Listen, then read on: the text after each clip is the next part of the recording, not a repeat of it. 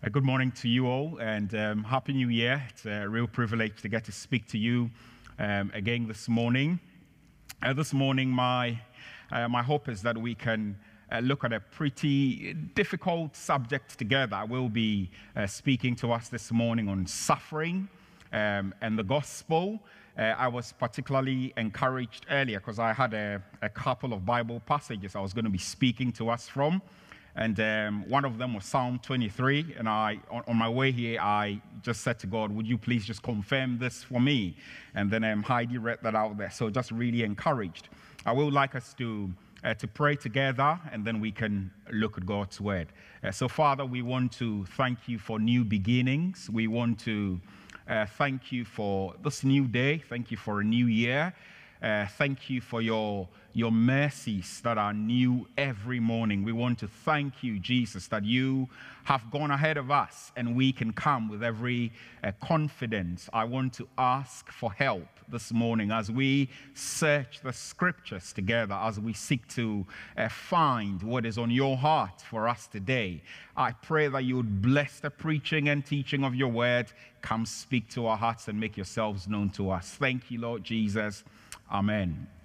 So, suffering uh, and the gospel. A couple of years back, when we, we had our eldest son, it was a bit of a, very much an exciting time, uh, but that seemed to have been short lived when they, the doctor said to us that he had to be taken away for a bit because he had been starved of oxygen. It was quite a shaky a moment for my wife and I, because obviously we've been looking forward to baby coming, and then suddenly baby comes, and the doctor said everything wasn't all right.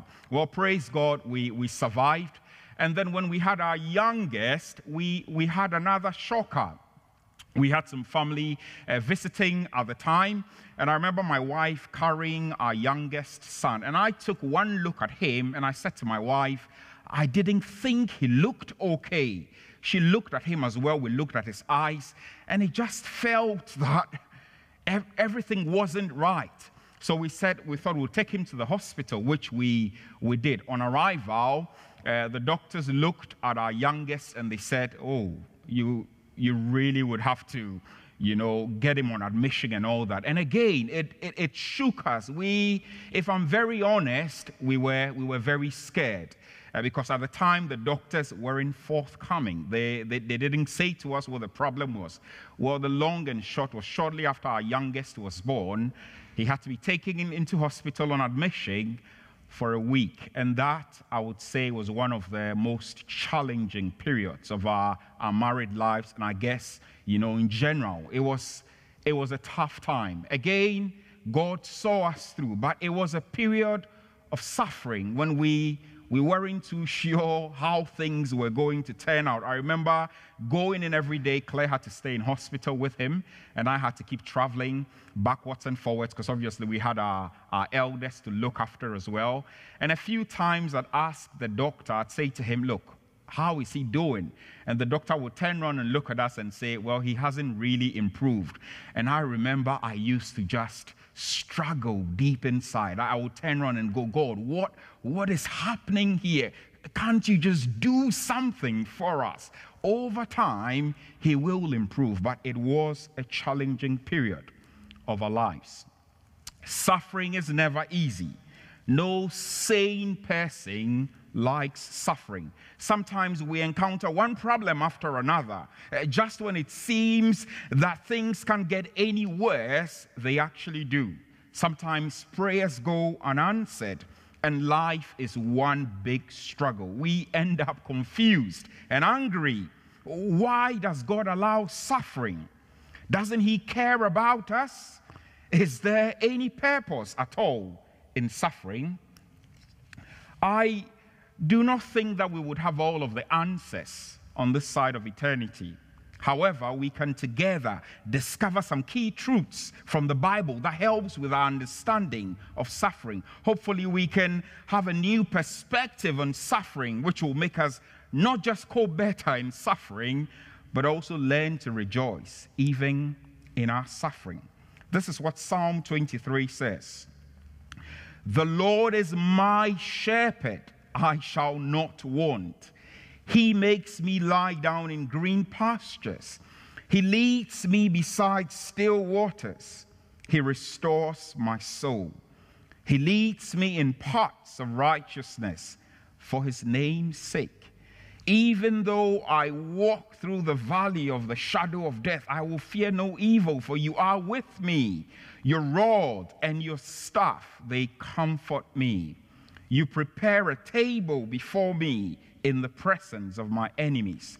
You anoint my head with oil, my cup overflows. Surely goodness and mercy shall follow me all the days of my life and I shall dwell in the house of the Lord forever. It's important that when we read the psalm, we actually consider its position in the Bible. It comes shortly after Psalm 22, where David declares, My God, my God, why have you forsaken me? So it is on the back of suffering.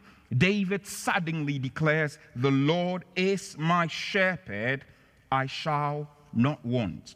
We will be coming back to the psalm a bit later on.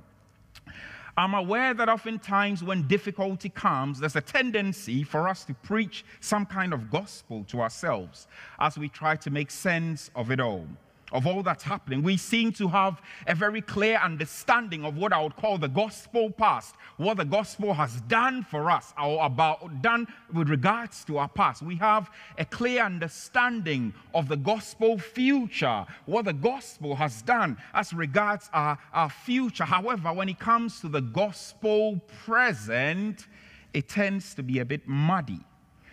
There's therefore a need for us to connect the transforming power of the gospel to everyday life. So, how does the gospel of Jesus Christ affect us when we suffer? Four things I'd like to highlight for us this morning quickly. The first is this suffering is a universal human experience. It is not unique, and we cannot escape the reality of suffering. It is not strange, and Christians are not exempt. Uh, so, therefore, the Bible says, do not be surprised. Paul writes in Romans 8, he says, I consider that the sufferings of this present time, Paul assumes that we will suffer uh, in Acts chapter 14, verse 22, through many tribulations we must enter the kingdom of God. Beloved, do not be surprised at the fiery trial when it comes upon you. In 1 Peter chapter 4, verse 12, uh, Jesus says to us in John 15, If they persecuted me, they will persecute you. Jesus again says to us, In this world you would have tribulation, but take heart. I have overcome the world. In all of these verses, we, we find out the fact that suffering is a daily reality. We, we cannot hide from suffering, it is there. And so, therefore, we should not be surprised. Everywhere you go in this world, you will find suffering. Suffering comes in, in different forms. We can talk about physical suffering, which tends to be the commonest. Paul writes in 2 Corinthians and he talks about the fact that our bodies waste away. The things I used to do when I was 18, I can no longer do.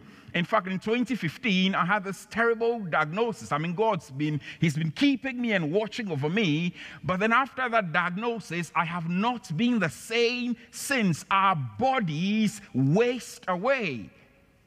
We, we, we will, over time, struggle with our sight. Over time, we will struggle with our hearing. Over time, we probably wouldn't even be able to bend again. Our bodies are wasting away. So, suffering can be physical, it can be mental and emotional. We, we live in times of great pressure and stress, stress in our relationships, stress in our marriages, various phobias that are on the increase, nervous breakdowns are becoming common. Sometimes there's difficult circumstances as well. Suffering can sometimes be by choice, but oftentimes it's got nothing to do with us. We just seem to find ourselves suffering. Suffering can be spiritual And I think that Christians ought to be aware of the fact that the enemy doesn't want to let go. He's constantly coming at us. If we, we seek to live godly lives, the enemy will, will attack our faith. So suffering can be spiritual. The enemy is very active. And Christians ought to be on their guard. Sometimes suffering is down to the world in which we live in, the philosophies of this world, the plans of governments. And so I know that in some parts of the world, Christians are being persecuted every day. And it's because of laws in place, they are being persecuted. Suffering is hard. This is what the Bible says to us in Acts 17. God has determined between the already of our conversion and the not yet of our going home, we will live in a world that is broken. We will live in a world that doesn't operate according to God's original plan. Suffering will therefore come your way. If it hasn't already, it will at some point. We have to live with that reality. Suffering is hard. Secondly, Suffering is a battleground. You see, when people go through suffering, they either walk away from God or cling on for dear life. Suffering exposes your foundations. It, it actually leads many uh, to temptation. It leads many to doubt God's love. It leads many to doubt God's power and kindness. It leads many to think, does God really care about me? Because in your time of suffering, nothing else seems to do. All you want is God make a way out of this. And when that doesn't happen immediately, we begin to ask questions. Does God care about me? And the reason is because we do not understand now, you see, when we think God is not good for us, it weakens our trust in Him. We quit going to Him for help. We begin to move away from Him. We no longer go to Him for help because in our minds, God is not good to us. We slowly drift away. But, brothers and sisters, the truth is that we do not get the script in advance, and so we would never know how life will turn out. It is tempting to make this a way of understanding God, but we should never let our experiences interpret who God is. Rather, we should let who God is interpret our experiences. Speak truth to yourself. Let the truth of God's word steady your heart and bring new strength and confidence into your life. Remind yourself of who God is. God is righteous. God is good. God is love. God is holy. God is faithful. Remind yourselves. Let the truth of God's word steady your heart. Our problems may still be there, but we begin to see them in a different light and we are able to face them with faith and joy. Let the truth of God's word steady your heart. Suffering will deepen your affection for your Redeemer or it will weaken your affection for Him. It reveals the foundations on which you stand. Thirdly, suffering is at the very center of the gospel. The cross of Christ radically transforms our thinking and experience of suffering. You see, whenever you go through suffering, take time to reflect on the cross. You want to find out how much God cares about you? Look at the cross. You want to find out how much God loves you? Look at the cross. You want to find out if God cares for you when you suffer? Look at the cross. You see, God was willing to send his son into a world to live a life we couldn't live and die a death that we should have died. Jesus came into our world. He was pierced for our transgressions. Jesus was spattered. I spent some time just working through Jesus' last days and was struck by the fact that when Jesus was actually whipped, they used some kind of whip that had little bits of metal on the end. And so basically, when this whip went on Jesus' back, the pieces of metal dug into his skin. As he was beating, they were effectively breaking his skin. They put a crown of thorns on his head. They spat at him. He was rejected. Nobody wanted to have anything to do with him. Eventually, he was nailed to a cross like a criminal. His body, we were hearing earlier, was broken and his blood poured out for us. In so doing, Jesus, in his death, conquered sin and death. Now, listen, brothers and sisters, Jesus didn't do this so that our lives will be comfortable. He didn't do this so our lives will be pleasant. He didn't die on the cross for some temporary happiness, not so things would be easy, not so that we will never suffer in this life, but actually, Jesus suffered and died on the cross so that you and I will become recipients of spiritual rescue and restoration. It wasn't so we would have some temporary happiness in this life. No. It was more than that. Jesus suffered and died so that we will be reconciled back to the Father. So when we go through suffering, lift our eyes or lift your eyes and look at the cross to what Jesus accomplished for us. God's ultimate plan was not to make life comfortable, He delivers much more than that. It is so that we would be made one with the Father. Fourthly, suffering has a purpose. Our suffering is not random or without purpose. Suffering prepares us for more glory. In suffering, we come to hope more fully in God and put less confidence in the things of the world. We come to know Christ better when we share in his sufferings. Through suffering, we are meant to go deeper in our relationship. We get to know him better when we share his pain. Job declares, My ears had heard of you, but now my eyes have seen. The difference was suffering. Once he'd gone through suffering, suddenly he had fresh vision of who God God was. We cannot learn endurance or steadfastness if, we, if there's nothing to endure. We learn endurance when we actually go through suffering. So instead of giving up in, in the face of trials, let's put our trust in God. To finish off, because of the gospel, we have hope, a certainty that it wouldn't always be like this. God knows that He will be with us, so we can rejoice even in our suffering because of what God has done in Christ Jesus for us. Christ has overcome. Hallelujah. Just some practical bits. Three things quickly, and then I'll uh, hand over to the worship band.